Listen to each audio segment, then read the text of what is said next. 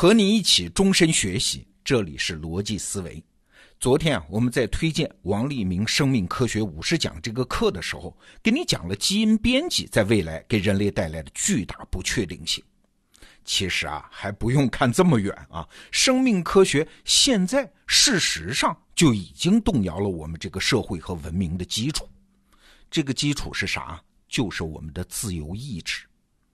我们都知道，人的生命之所以高贵，哎，你为啥说自己高贵啊？因为我们有自由意志啊。也就是有自己从感觉到思维，从推理到判断，然后付之行动，并且对行动结果负责的能力嘛。请注意啊，我刚才说的这句话就是从感觉到行动，它不仅仅是一个过程性的描述啊，它其实还是整个人类社会制度的基础。比如说，为啥各国法律都规定精神病人在不能辨认和控制自己行为的时候造成危害结果？那不用负刑事责任吗？再比如说，中国法律规定，不满十四周岁的人，不管干了什么危害社会的行为，都不负刑事责任。哎，那这两条法律的背面是啥呀？它是一条假设呀。如果你是精神正常的成年人，那你就要对自己的行为后果负责。为啥？因为你是有自由意志的。但是啊，我这半年和王立明老师聊天他说：“这个假设正在被生物学的发展一点点的动摇，自由意志这个事儿在科学上正在变得越来越可疑。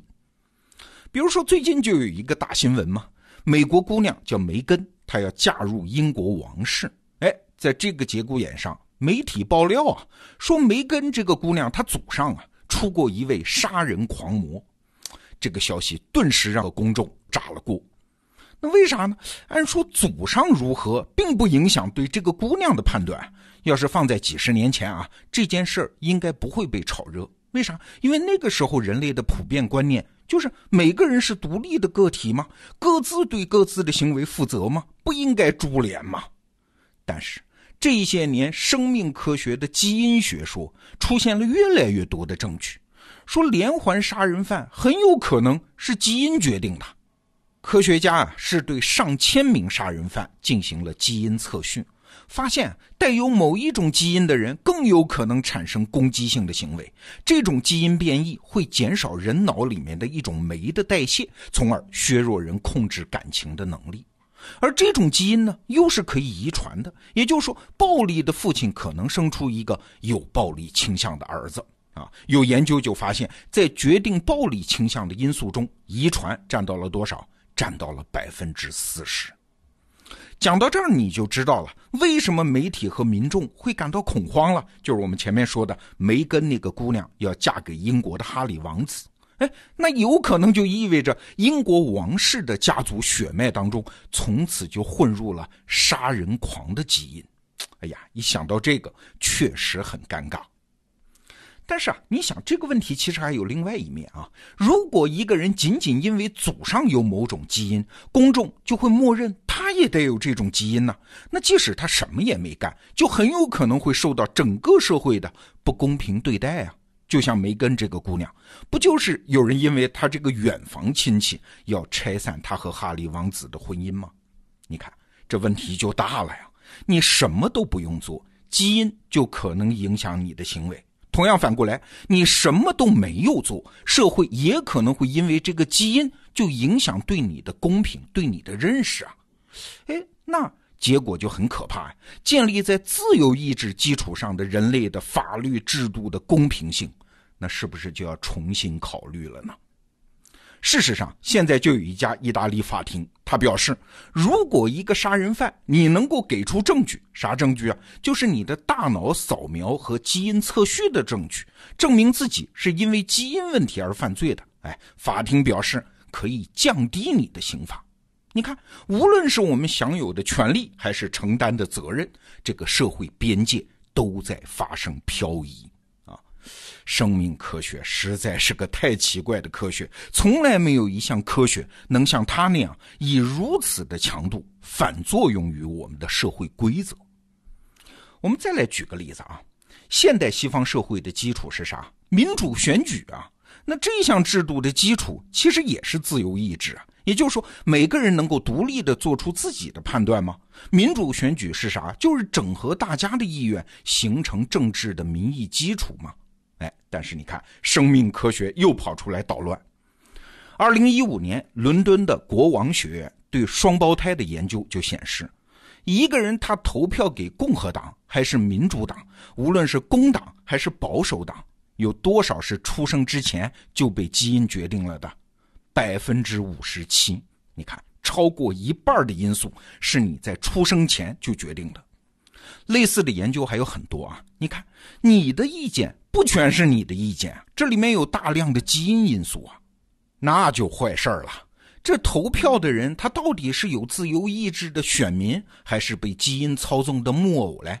投票表达出来的到底是人们的理性选择，还是不由自主的梦话嘞？投票的最终结果到底是民意还是古老的遗传基因的表达嘞？这些问题一旦存疑，那现代民主制度的基础也就发生了松动。刚才我们说的还仅仅是遗传的问题，但是还没有这么简单啊！生命科学是一路向前发展，还在一层层的揭开我们大脑活动的一些机制。这个过程啊，真的是很悲催啊！每揭开一层，你都会吃惊的发现，哦，原来我们这么想，只是因为某种化学反应、某种激素在起作用啊！我举个例子啊，长期困扰人类感情的一个问题，就是夫妻之间的忠诚问题嘛。现在看来啊，也只是一个激素问题。越来越多的科学证据表明。如果你脑子里面有一种叫血管紧张素的东西多，你就忠诚；如果少，你就更容易出轨。嘿嘿，要是这项研究被最终证实了，你想会发生什么样的社会后果？一方面，出轨的人会给自己找理由啊，不是我道德有问题哦，是我脑子里缺点东西，我有病哎。那那些坚持不出轨的人，在道德上还有什么自豪感？他为什么还要坚持不出轨呢？另外一方面，夫妻之间想要对方忠诚，他了解了这个科学原理，可能会觉得，哎呀，我自己做出什么努力，可能价值也不大啊，因为事情是发生在他脑子里的激素上呀。那我干脆要求对方注射什么血管紧张素就好喽。你想想看啊，未来的丈母娘可能会说，要娶我女儿，房产证和血管紧张素注射证两样，一样也不能少。啊，你就想象那是一个什么样的社会图景吧？对，生命科学的发展也许会冲击我们的婚姻制度。生命科学研究啊，还发现了一个更要命的现象，就是自由意志它可能压根儿就是一个幻觉。现在有研究表明啊，一个人产生行动意识到他做出这项行动，比如点击一下鼠标，时间差是多少啊？二百毫秒。哎，这好理解嘛？但是更进一步的研究就有点吓人了。早在这个人产生行动意识之前，他们大脑的神经活动图谱当中，科学家就已经能看出来了，他要做这个决定了。这个时间差是多少？还要更大，三百毫秒。什么意思啊？换句话说，当我们自以为我们是在自由的做一个决定的时候，哪怕是按一下鼠标这么简单的决定的时候。我们其实只不过是在执行大脑已经给我们提前准备好的一个决定。这个实验啊，是一九八五年美国加州大学旧金山分校的神经生物学家李贝特做的。三十多年来，随着类似实验的重复进行，实验工具越来越先进，结论也越来越明晰啊，李贝特现象的确存在。王立明老师在给我讲完这个例子之后，引用了电影《黑客帝国》里面的一句话啊，其实你已经做了选择，只不过你在试图理解这个选择背后的原因。哎，说的就是这个机制啊。所以，自由意志它到底是啥呢？哎，现在科学越来越倾向于认为它只是一个事后的产物。打个比方，它就是个新闻发言人。他其实啊，在自己的系统内不掌握实权，他的职责呢，只是为已经做出的决定找一个恰当的理由，来告诉自己和别人，他是一个解释者，而不是一个决策者。那问题就来了，我们的社会制度和法律还能要求一个人为他的行为负责吗？反过来说，要想影响一个人的行为和想法，是不是传统的说服也没啥必要啊？直接给他打针就好了吗？这两天啊，我们说了一些生命科学带来的前景啊，我自己是很震撼。